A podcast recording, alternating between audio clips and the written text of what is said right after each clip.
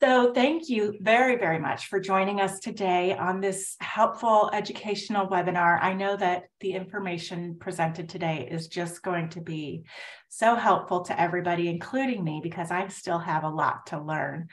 Um, I'm Michelle Morris from Consolidated Planning Group. We are a holistic financial planning firm that focuses on families with loved ones who have a disability or a special need, whether it be intellectual or developmental. We're located just outside of Houston and we serve all of Texas and even other states as well. Um, our contact info is there on this slide, but I've also put it in the chat box for you um, so that you'll have that throughout today's webinar. Um, today, we cannot see you or hear you because we're in webinar mode. So you're all muted, but we know you're out there.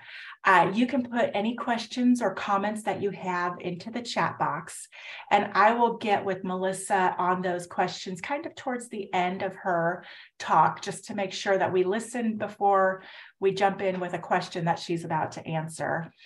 Um, this webinar is being recorded, so you can check it out later on our YouTube channel. We're also going to email you the slides, so anything clickable in the slides will be available to you later. Um, and we're also doing a podcast. So if you would rather listen to it later instead of rewatching it, you can get it uh, from our podcast. And if you're joining us on the podcast, uh, you can email us at contact at cpgcares.net to get a copy of the slides emailed to you. Okay, so the next slide tells you a little bit about what we do. Uh, we are special needs planners. We focus on protection plans like life insurance, um, making sure that you have lifetime care plans in place for your loved ones. You know, they're they might live 30 or 40 years once you're gone. And it's important to think about who's going to take care of them, how are they going to be protected, and how is that care going to be paid for. Uh, we do a lot of help with transition planning, you know, getting from school age to adult age and, and moving out of high school into real life. um, you know, how does that all work and what does that look like for your family? We can help you set up an ABLE account. We also help with um, investments and life insurance and things like that. And mainly, we're here to educate and advocate for families like yours, whether, like I said, it's a de- developmental or an intellectual disability. We want to make sure that you have the tools and resources at your fingertips that you need um, to, to help you out. So, uh, without any further ado, I have some more slides at the end about how to contact us if you're interested, but I would much rather stop talking and listen to Melissa. This is Melissa Gegenbach, Gengenbach, got it. She is with the Harris Center here in Houston. And she is a service coordinator mentor. She does a lot of training, and today she's going to help us understand community first choice. What is that? Why do we want it? Are we on the waiting list for it, etc. So, Melissa, take it away, and I'll be here to monitor the chat box. Thank you, Michelle. So, as Michelle said, my name is Melissa Gengenbach, and I am a mentor with the Harris Center for Mental Health and IDD. I train service coordinators specifically for the CFC program. That's what we usually call Community First Choice. So the things that I'll be covering today is implementation of CFC, program impact, eligibility requirements, services and settings, functional assessment, the role of the LIDDA, which is the Harris Center, that's what we are called. Um, we're also gonna talk about the enrollment process, frequently asked questions that we normally have, accessing services and resources. So starting with the background, how it all started. CFC started um, from the 2013 Texas Legislature Senate Bill 7. And at that moment, they were requiring the state to provide a cost-effective approach to attendant services and habilitation services. Health and Human Services Commission, HHSC, met this requirement for the state by implementing CFC. CFC is a state plan entitlement benefit.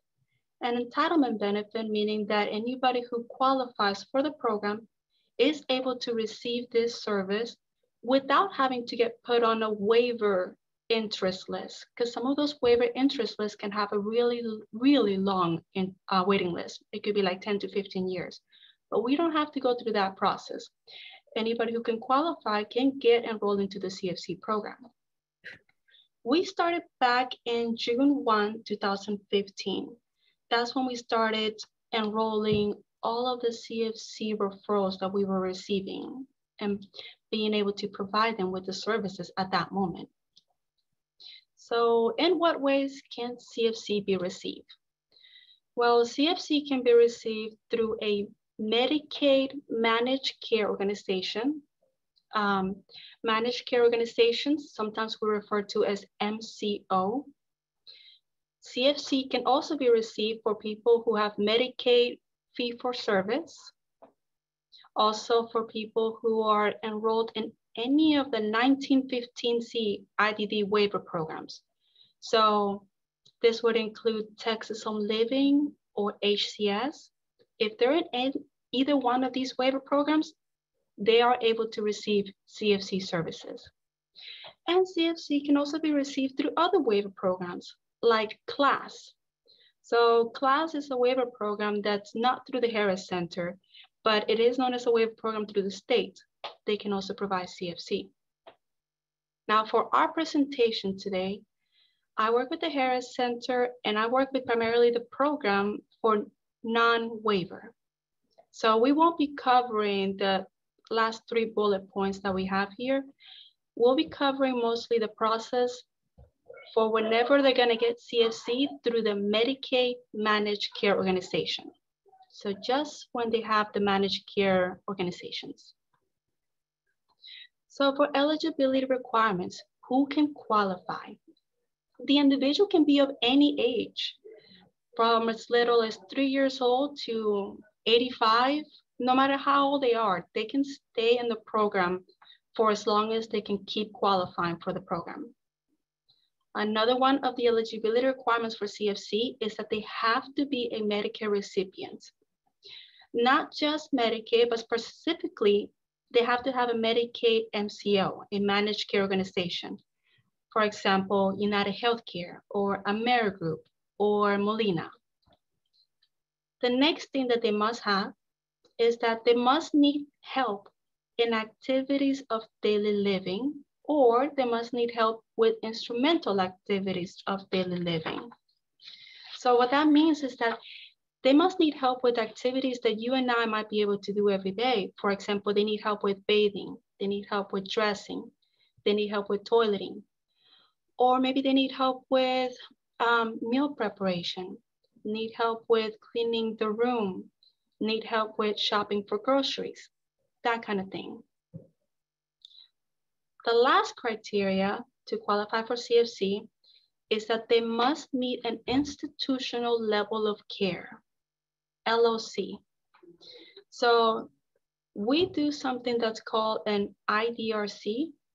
IDRC is going to be an assessment to see if they can qualify for an institutional level of care.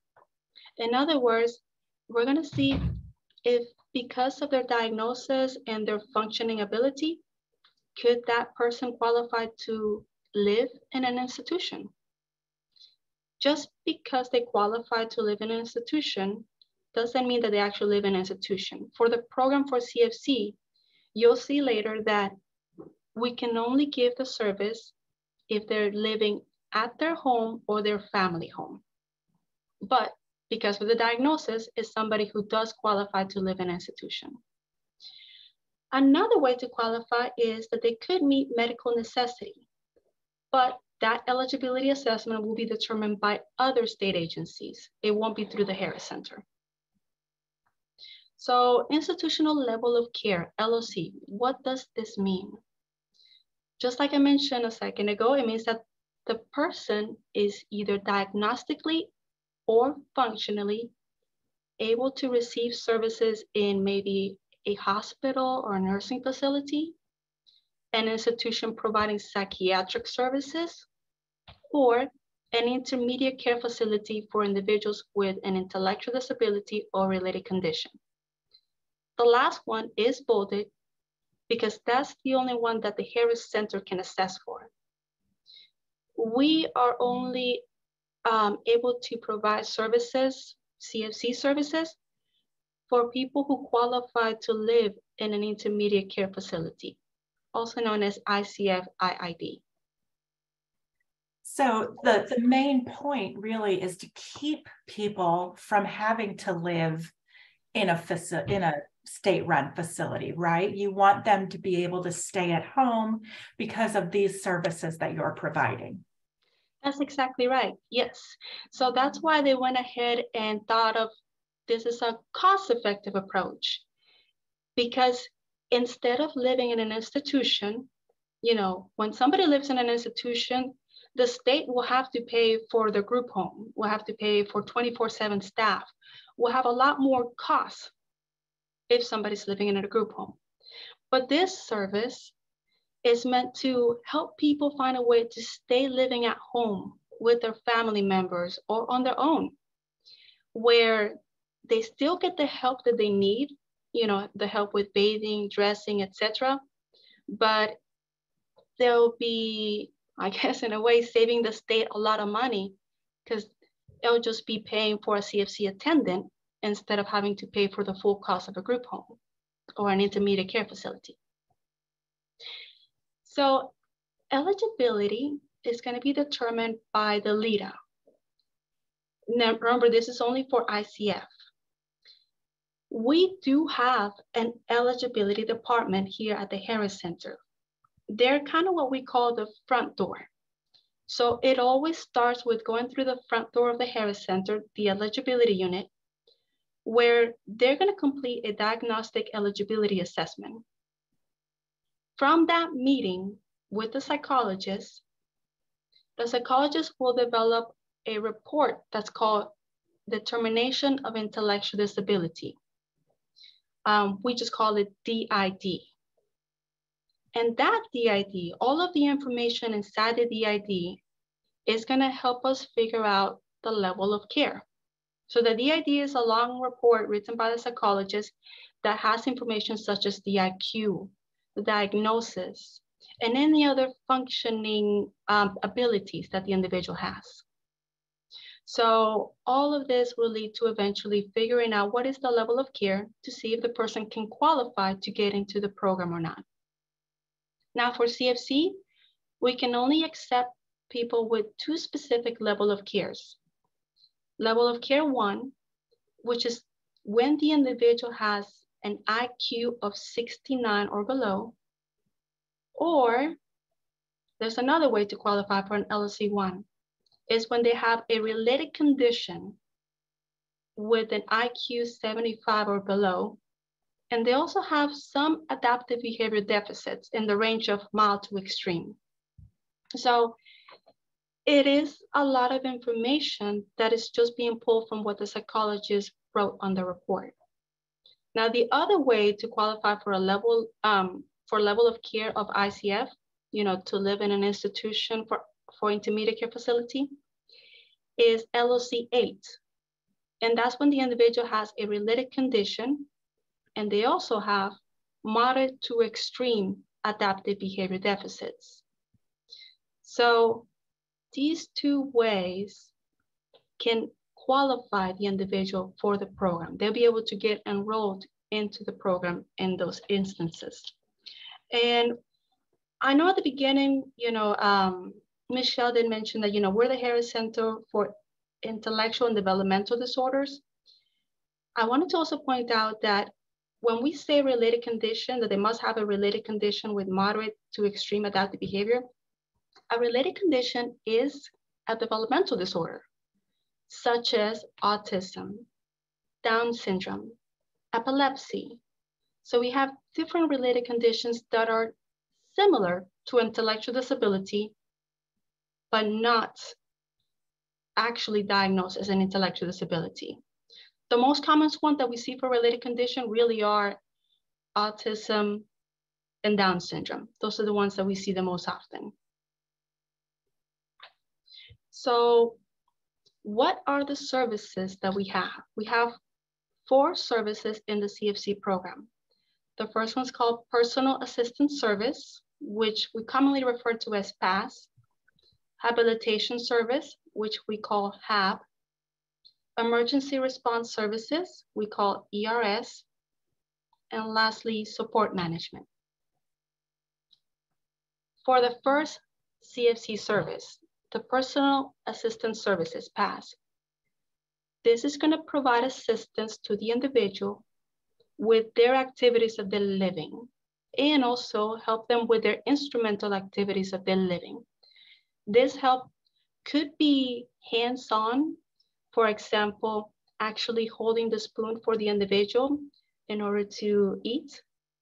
It could be supervision assistance, where maybe the attendant might just be observing the individual to make sure that they don't choke while they're eating.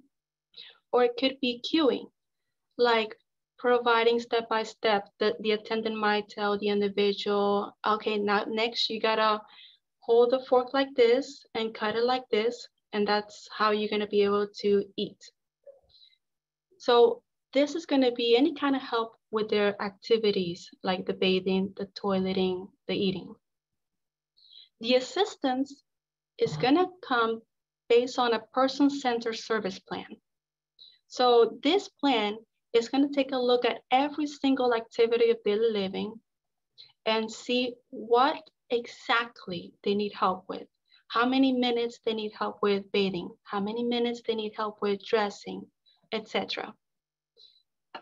For PASS, we can also provide them with assistance with completing household chores, like cleaning the room or dusting, or any kind of um, chore that you and I might be able to do every day. PASS can also provide escort services, which basically are accompanying the individual to activities in the community. So it, they could accompany the individual to go to the doctor's appointment, or they could accompany the individual to go to the park, things like that. But when it comes to CFC, one thing that we have to remember is that CFC does not provide transportation. So the attendant will not get reimbursed for any time that is being spent transporting the individual. Lastly, when it comes to PASS, PASS can also be assistance with health-related tasks, tasks delegated by a registered nurse, health maintenance activities, or extension of therapy. For example, if they have a physical therapist who is assigning exercises to do, um, such as stretching the arm in a certain way, the attendant for CFC could spend time with the individual to work on those therapy exercises that they're um, needing to do from home. The second service, habilitation, this service is meant to help individuals acquire, maintain, and enhance skills to accomplish their activities of daily living. In other words, when it comes to HAB, it is about teaching the individual how to do the task rather than doing the task for them. So that means that the attendant will spend time teaching the individual how to get dressed on their own. They would teach them how to um, use the toilet by themselves. They would teach them how to be able to eat by themselves, those kind of things. And sometimes when it comes to habilitation, it could include a few components of PASS. Because when somebody is getting habilitation, for example, on how to prepare a meal, when the individual is learning how to prepare a meal, at the very end of the training, they also happen to have the meal that's right in front of them, ready to eat. So that's a little bit of the past with the HAB.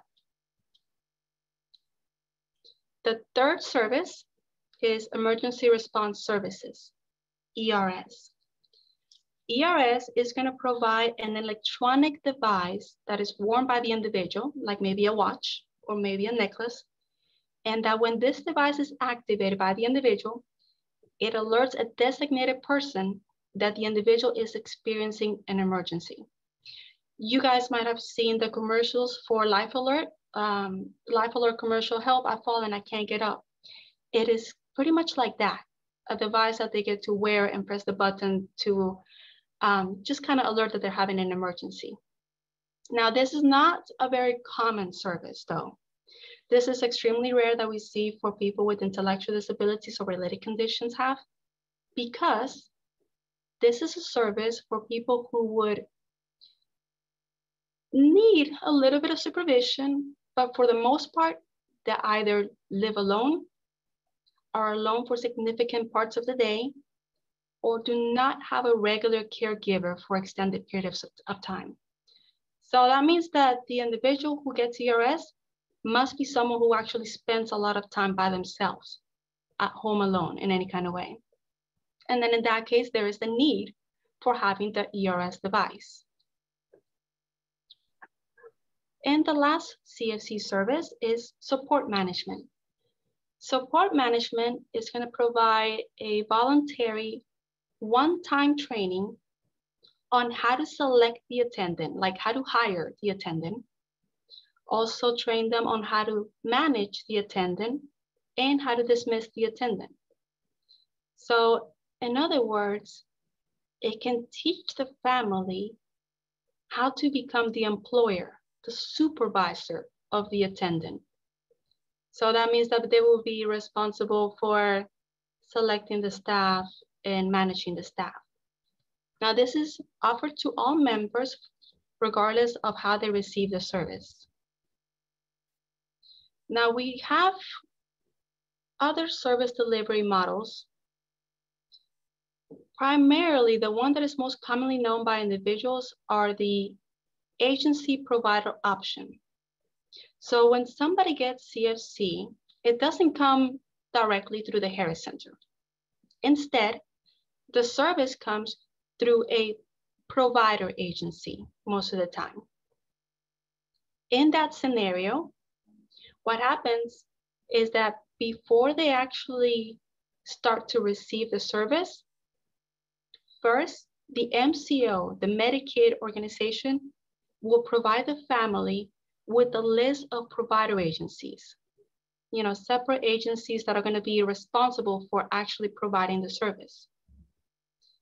With that provider agency, they can get the service, um, any of the four CFC services that are available. Now, there is another option. You don't have to have the traditional provider agency.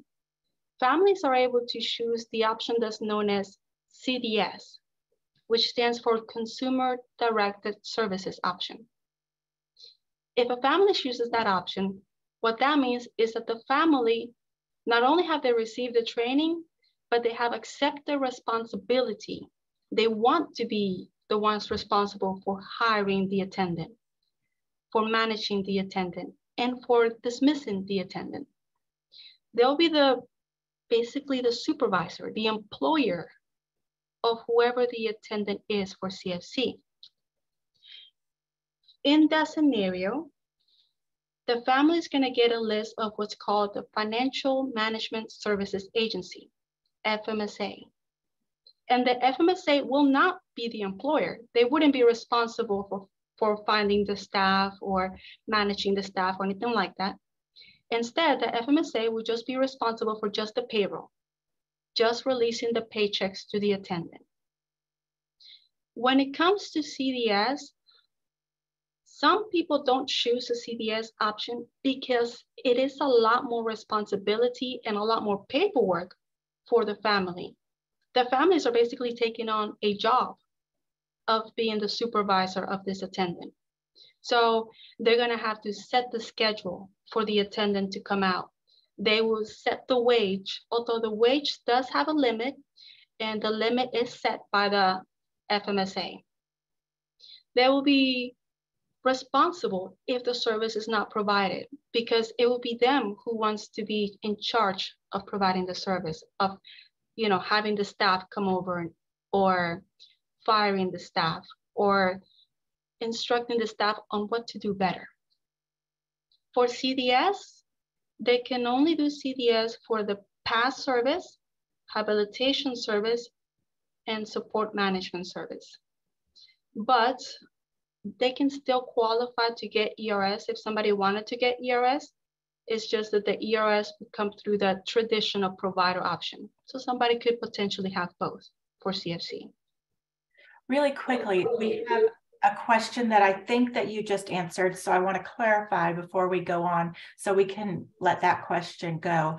Uh, the pay rate for PAS and HAB services, it depends on, you know, if the family is acting as the employer, then they can set that themselves, right? They they decide on that, but there are limits.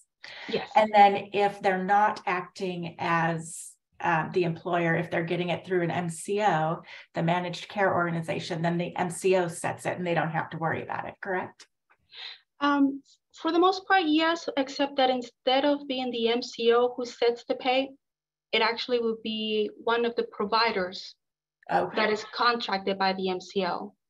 So we got a couple of players in here. It's not um, just the LIDDA, not, not just the Harris Center and the MCO, but we have the Harris Center, the MCO, and also a traditional provider agency. So that provider agency will be the one that sets the pay. And families get sometimes a really long list of provider agencies. So they will have to call each provider agency. And if they're interested in knowing how much the attendant is going to get paid, they'll have to ask, ask each one of those provider agencies. And then they can compare what kind of pay each one of those providers can allow. Okay, thank you. Um, thank you for asking. So we have also um, not only different ways to provide it as in like traditional provider versus CDS, but we have different ways of providing it based on the program they're in. So we do have some individuals at the Harris Center that could be receiving CFC through one of the IDD waiver programs like Texas Home Living and HCS. So if somebody is getting CFC through the waiver program, the waiver provider is contracted by Health and Human Services.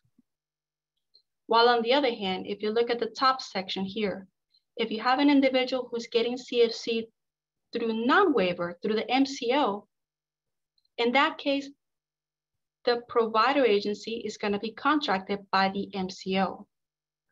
So it, the multiple parties is going to depend on what program you're in whether it's going to be through the non-waiver or whether it's through the waiver. Also, for the next bullet point, the second bullet point on each one of these tables, it'll, it'll show you that the services, no matter whether you're getting the CFC through the MCO or whether you're getting the CFC through the waiver program, either way, you're still going to be able to choose a traditional provider agency or you can choose the CDS option, the Consumer Directed Services option. For the third bullet point on each one of these, if you are receiving CFC through the MCO, then in that case, the Harris Center, the LIDDA, will conduct the CFC assessment, you know, the assessment to figure out how many hours they can get for the attendant to come out to the home. So will do that, but only if the individual is age 21 and over. So that's only for a certain age range. While on the other hand, if the individual is getting CFC through the waiver program, then the Harris Center will conduct the CFC assessment for everybody, no matter how old the individual is. And lastly, in regards to who's going to do the CFC assessment, I'm sorry, not do, forgive me. Um, in regards to who's going to authorize the service, um, for the CFC, if they're getting it through the non-waiver program, through the MCO, then at the very end of the process, we're going to send the assessment with the hours to the MCO. But if they're in one of the waiver programs like Texas Living or HCS, then instead the CFC assessment is going to be sent directly to the provider agency. So it's very different receiving CFC based on how or what program you're in sometimes. So a little bit more about CFC in general. All CFC services are provided in a community-based setting. These community-based settings include the individual's own home or family home. So I mentioned this before. It's one of the requirements to be in the program. In order to qualify for the program, the person does have to live in their own home or family home. They cannot live in a nursing facility or a hospital or an institutional institution for mental disease, an intermediate care facility for individuals with an intellectual disability or related condition, or any, any kind of institution whatsoever. Now, sometimes if an individual does go to a hospital, you know, let's say they're hospitalized for a week. If it's just a really short-term hospitalization for a week, they won't be able to get the CFC while they're there at the hospital, but they can restart CFC as soon as they're out of the hospital. They can start it the very next day. So let's talk a little bit more about the CFC assessment of what this is and who completes it all of the CFC assessments are going to be used to determine the level of assistance. So in other words, they're going to be completing an assessment to figure out how many hours they need help with bathing, help with dressing, help with toileting, and how many hours of training, training with bathing, dressing, toileting. This assessment is going to be done in a certain person way. A person-centered way is whenever we focus primarily on the individual who's getting the service.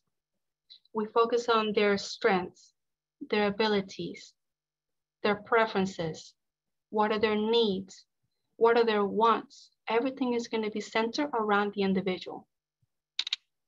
So I did kind of talk a little bit how the CFC assessments can be completed by different entities or different organizations, and it depends on the individual's situation. So here we have a table for managed care plan. If they have STAR Plus, which is a, a Medicaid type for individuals 21 and up, then in that case, the CFC assessment is going to be done by the Harris Center. If they have STAR Kids and STAR Health, now these are two different Medicaid types, and they are both for individuals who are under the age of 21, so like 20 and under. So if they have that type of Medicaid, then the MCO will be the one responsible for doing the CFC assessment and determining the hours. And then lastly, we have STAR Medicaid. That's another type that not many people see. This one is for individuals that are under the age of 21. And if they have that type of Medicaid, the CFC assessment is gonna be done by what's called DSHS. DSHS is another organization through the state, but not related um, directly to the Harris Center. That's great. That was one of the questions that was asked. So thank you for covering that. I just want to remind everyone that We'll get to the bulk of the questions at the end of the presentation. We are recording this and you will receive a link to the recording and the slides uh, later today or early tomorrow. Okay, sorry to interrupt, Melissa. Please continue. No, no, it's okay. Thank you so much. Um, you guys are having great questions, so that's good to hear. So what can be expected from the LIDDA, you know, from the Harris Center? You can expect us to conduct a DID, determination of intellectual disability if necessary. So what we mean by if necessary, everybody has to have a DID, but the DIDs are gonna be good for five years. So that means that anybody in our CFC program has to get an update on the DID every five years. Also, the Harris Center will be responsible for completing what's known as the IDRC, the IDRC assessment, which um, is an assessment to see if this person is eligible for the program or not. We'll also be responsible for providing that DID and the IDRC to Health and Human Services Commission. So we'll provide that information to Health and um, Health and Human Services because Health and Human Services are actually the ones that have the um, authorization to approve eligibility. We send the paperwork to them, but they're the ones that ultimately approve or deny eligibility into the program. And then whenever we find out the level of care to see if they qualify or not for the program, we are responsible for sending that information to the MCO or to DSHS so that way they can be aware of whether this person qualifies for the program or not. So other things that we're responsible for, um, it's gonna depend on the age. When it comes to individuals that are under 21, we'll provide the family with the LOC results. If they're 21 and over, we'll develop a CFC assessment for anybody who already has a DID and an approved level of care.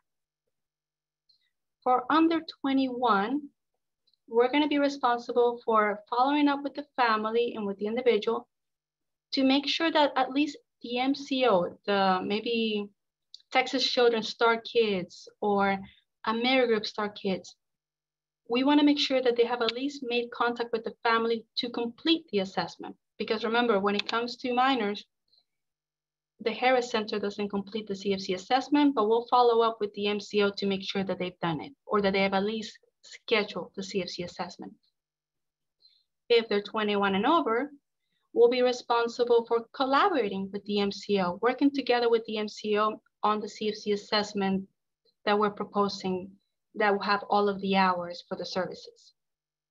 If they're under 21, we're gonna make sure um, that the case is transferred out to any other programs or any other additional services that the person might need. Because the Harris Center does have other programs, like for example, we have a program called General Revenue, and we can refer people to the General Revenue program if they're needing any of those services. Now, if they're 21 and over, we actually will keep the case open for the whole entire year and do case management as needed, which usually tends to be case management at least once a month. As you're going through these ages, we do have a quick question specifically related to age. If they're 20 when they first qualify, do they need to retest at 21 or can they just keep going? So at the age of 21, like the month that they turn 21, at that moment, they're gonna have to do the process to transfer into Star Plus and to transfer into, into CFC through Star Plus. So they do have to go through the whole entire process. Um, the hours might be different. You know, they might have been getting, let's say 20 hours of CFC services when they were 20. But then when they turn 21, they might be getting 15 hours according to the CFC assessment that was done by the Harris Center. So it's not starting all over from the beginning, but they do have to, in the month that they turn 21, kind of go through the different process that is required of people that are 21 and over. Okay, thank you. Thank you. So other roles that involve other parties we talked about the MCO and how they're going to be involved. So the MCO is going to be responsible for referring individuals that they think could potentially have IDD, intellectual or developmental disorders. They'll refer those people to the LIDDA so that way we can do an assessment for those people. The MCO is also responsible for maintaining a network of providers so each MCO has their own list of providers that they can contract with. The MCO is the one that authorizes the hours for the services. So when it comes to adults, they would actually be the ones to say, ah, yes, we can do 20 hours for CFC. Or the MCO might come back and say, no, we can't do 20 hours, but we can approve 17 hours based on this, this, and that. Um, also, if the individual happens to be 20 or under, the MCO will also provide service coordination. Like they'll help people get different services, different providers. They'll handle basically um, anything that has to do with coordinating the service for anybody who is 20 and under. Now, the next entity, Health and Human Services, is we kind of like to call them the states a little bit. They're kind of like the state level that are above the MCOs and above the Harris Center. They're responsible for the oversight of the MCOs, for contract oversight with the Harris Center and other LIDDAs. They're also going to be the ones that actually get the final say on authorizing the level of care. They get the final say on yes, this person is eligible or no, this person's not eligible. And they're also gonna start the fair hearing process if we ever have an individual whose level of care is denied, that basically they were not found eligible for the program. So we do have a process that is different for adults and minors. And when we refer to adults, we usually are referring to the people that are 20, I'm sorry, 21 and over. It all starts with the MCO refers them to us. Then the LIDDA normally goes ahead and contacts the family to mm-hmm. offer enrollment into the program. Then the service coordinator is gonna hold a meeting with the individual. They're gonna get consent form signed. They're gonna do a CFC assessment and they're going to complete the IDRC assessment to determine eligibility. So the service coordinator submits this whole entire packet. Then Health and Human Services will need to approve or deny the IDRC, you know, the eligibility paperwork. After the LOC has been approved or denied, then the MCO gets the packet and they review or they approve the CFC assessment if they find that everything's okay. After they do this, the MCO representative, the Harris Center Service Coordinator, and the individual are all gonna have a second meeting to sign the approved CFC assessment, the one that has all of the CFC hours. So that's the moment that it's been finalized and approved by the MCO. Then the family gets to choose a provider agency. Everything gets sent over to the provider agency and they go ahead and begin the CFC services. After that. I'm sorry, but how long does all of this take once you're referred or you're getting in? So it really does depend on the situation because when an MCO refers, this process could maybe take two to three months if they have an active DID. However, if they currently don't have an active DID in place, then the first step will be to actually the eligibility unit having to contact them and complete a DID. But we have seen where sometimes there is a waiting list to get a DID to just have that one appointment with the mm-hmm. psychologist. And in that case, we've seen it take a long time, months, mm-hmm. maybe even a year, depending on their waiting list and on what they have available. So two to three months is the least amount of time that I would say that it would take. Maybe a year it could possibly take as well. And the DID stood for disability. What was it? Oh, determination of intellectual disability. Is that report, that evaluation completed by the psychologist that's going to include the, the IQ, the diagnosis, everything the psychologist has um, found out during the visit with the individual. Okay, thank you. No problem. And then for the process for the adults, the very last thing after they go ahead and start the services, the Harris Center Service Coordinator will monitor their CFC services probably on a monthly basis. So the enrollment process for the minors, age 20 and under, it still starts with the MCO sending the referral over to us. And by the way, whenever the MCO sends the referral, they usually upload it on this um, FTP site, this secure protocol FTP site, and we receive it. It's usually more like a spreadsheet that they upload with names of potential people that could receive CFC services. The LIDDA will contact the family again to offer enrollment into the program. Then if they're interested, we'll go ahead and hold that meeting again with the individual and the family. And the service coordinator is gonna do the IDRC. Then the same thing goes next where Health and Human Services is still gonna need to either approve or deny the IDRC, the eligibility paperwork. The MCO or DSHS then conducts the CFC assessment. Because remember, for the minors, for anybody who's 20 and under, it's the MCO who does the CFC assessment. Then the individual can stay open to our units here at the Harris Center for about 30 days, because during that 30 days, the service coordinator wants to make sure that the MCO made contact and has either completed the CFC assessment or at least scheduled the CFC assessment. Once that step is done, there's nothing else for the Harris Center to do until the following year when we have to renew the eligibility paperwork. Therefore, the CFC service coordinator here with our team will discharge the individual from service coordination from our program because everything else will be handled all through the MCO.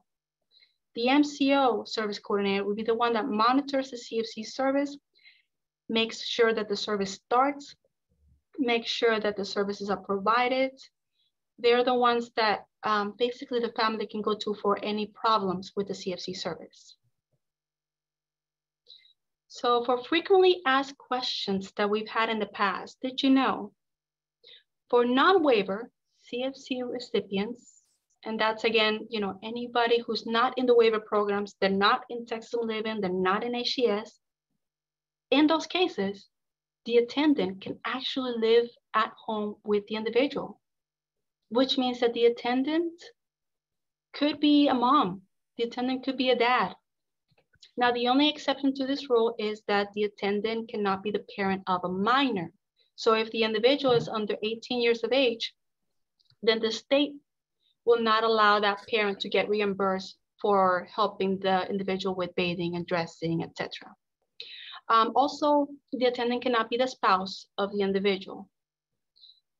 Another thing that a lot of people don't know is that general revenue, GR services here at the Harris Center are able to be authorized with CFC services. So our CFC has different funding, different services than GR does. GR has different funding, different services, even different eligibility requirements a little bit, but people are able to get GR services and CFC services at the same time.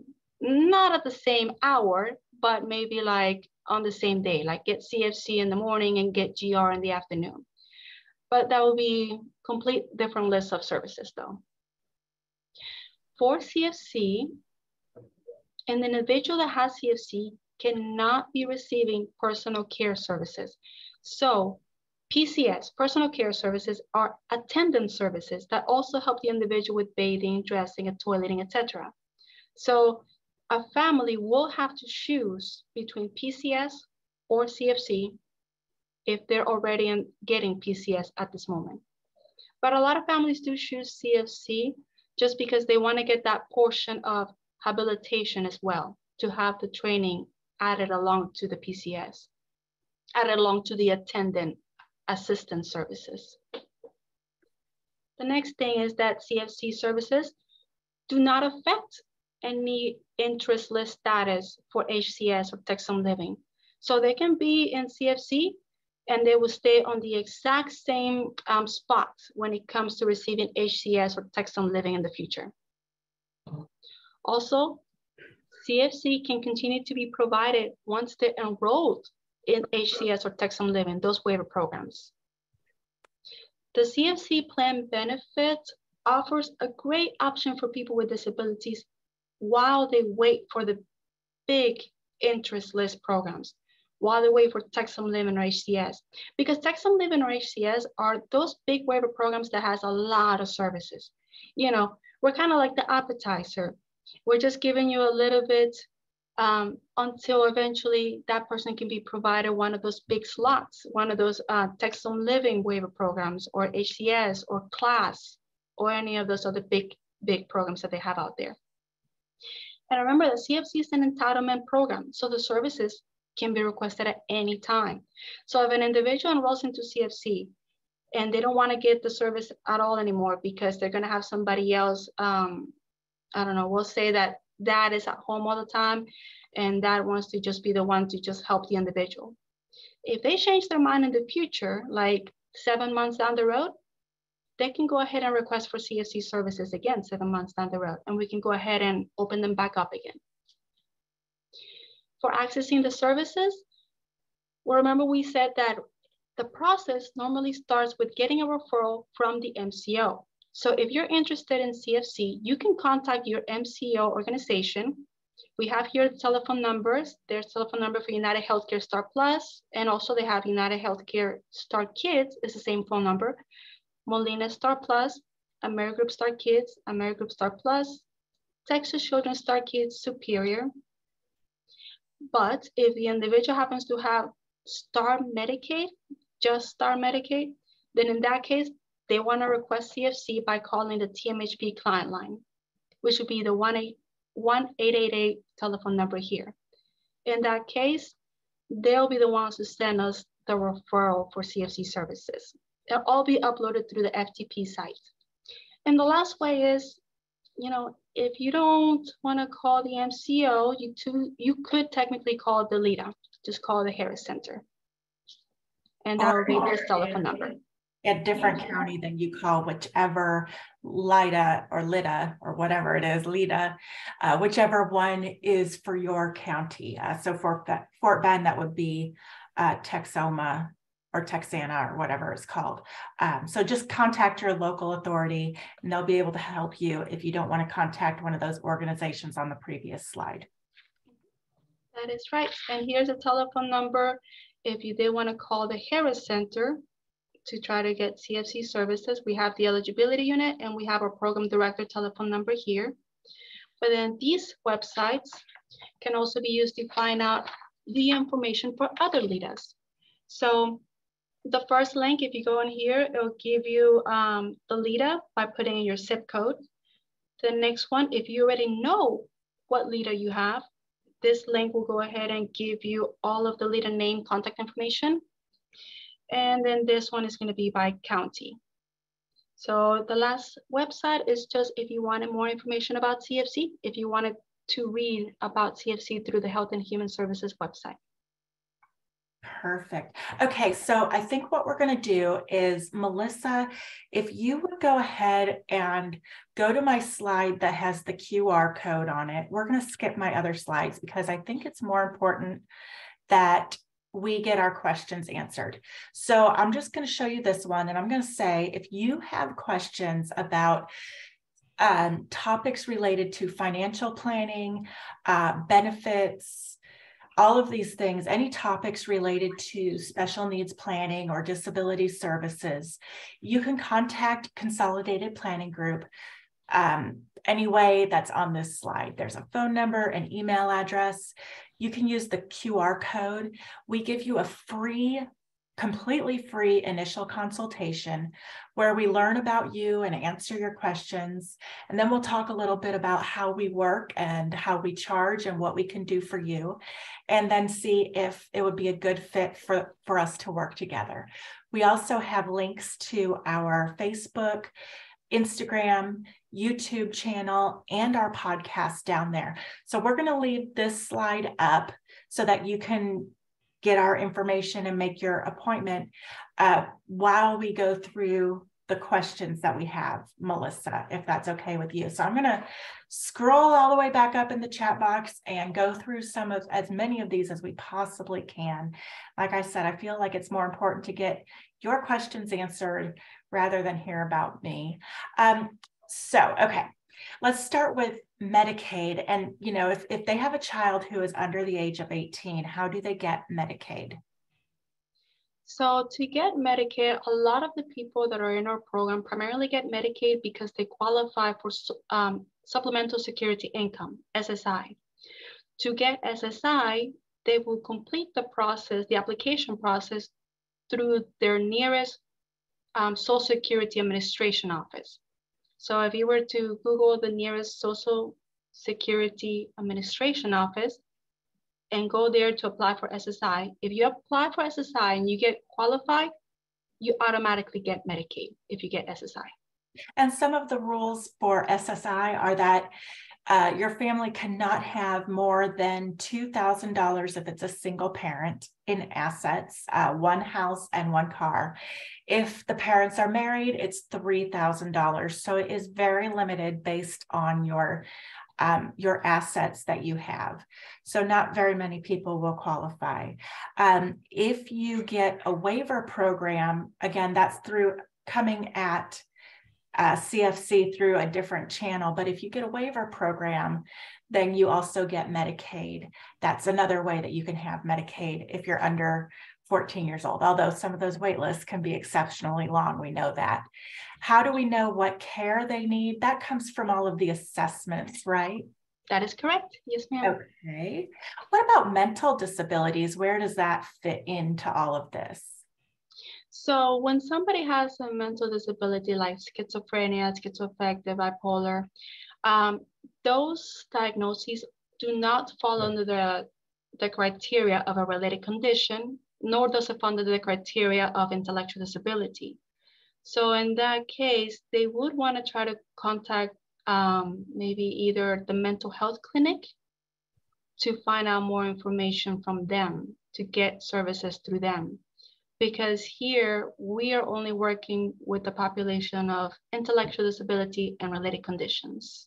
Okay. There is um, the YES waiver, though, that you might want to look into for uh, mental uh, disabilities. So check into the YES waiver. Uh, we talked about the time frame from getting for getting your assessment. Um, and you said that this is for intellectual disabilities. So if they have an IQ under 47, they're definitely going to be approved, right? Correct. Yes. Um, do we talk about who makes the person centered service plan? Yes, the plan is going to be based on how old they are. If they are 21 and over, the plan is going to be done by the Harris Center or the LIDDA, whatever LIDDA that is. If they're 20 and under, then the plan is going to be developed by the MCO, by that Medicaid organization.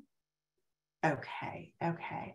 So you just need to call and ask about CFC, call your LIDDA or call those other uh, CMO organizations. Um, if you have Medicaid, but you don't have a waiver yet, yes, you can get CFC, right? If you have a Medicaid without a waiver program, yes, that is correct. You can get CFC services. We call it CFC non-waiver. That's actually part of the name of our program. Okay, perfect, perfect. Uh, we talked about the pay rate for the services and who sets that um, and who can you hire? You receive a list of people that you can hire, correct? Um, when you say who can for, you hire, are you talking about for the actual attendant service? For like yeah, the one that comes out to the house? Like for pass. So you could potentially ask the provider agency, the whatever provider agency to choose one for you, to choose an attendant for you or find an attendant for you. Or if you wanted to, you are able to choose your own person. Um, it could be a grandmother, it could be a neighbor, it could be um, sometimes even the mom if the individual is 18 and over. So the, wait, let's have, say that again. Let's say that one again. If the individual is 18 or over, then a parent can be paid to take care of them, but not if they're under 18. Exactly. Yes, ma'am. So it doesn't have to be someone with a special skills or a special degree. The attendant can be somebody who doesn't have any special education, um, as long as they maybe graduated high school they'll be able to get hired. And of course, there will be a background check um, to make sure there's no felonies or things like that. But anybody can be hired, really. Okay. Uh, what if the parent does have a felony? Uh, they might not be able to. Sorry. Okay. Okay. Um, let's see. It's it's not automatic, right? You have to call to be enrolled in CFC. You have to call either the the places that we talked about. Right. And once enrolled, if you want to find out who is going to be able to get higher, that will have to go through the provider agency. The provider agency makes that contract with the attendant. So they have the final say on who's going to get higher. Okay. It is one o'clock. Uh, if if you want to stay on and do a couple more questions, we can.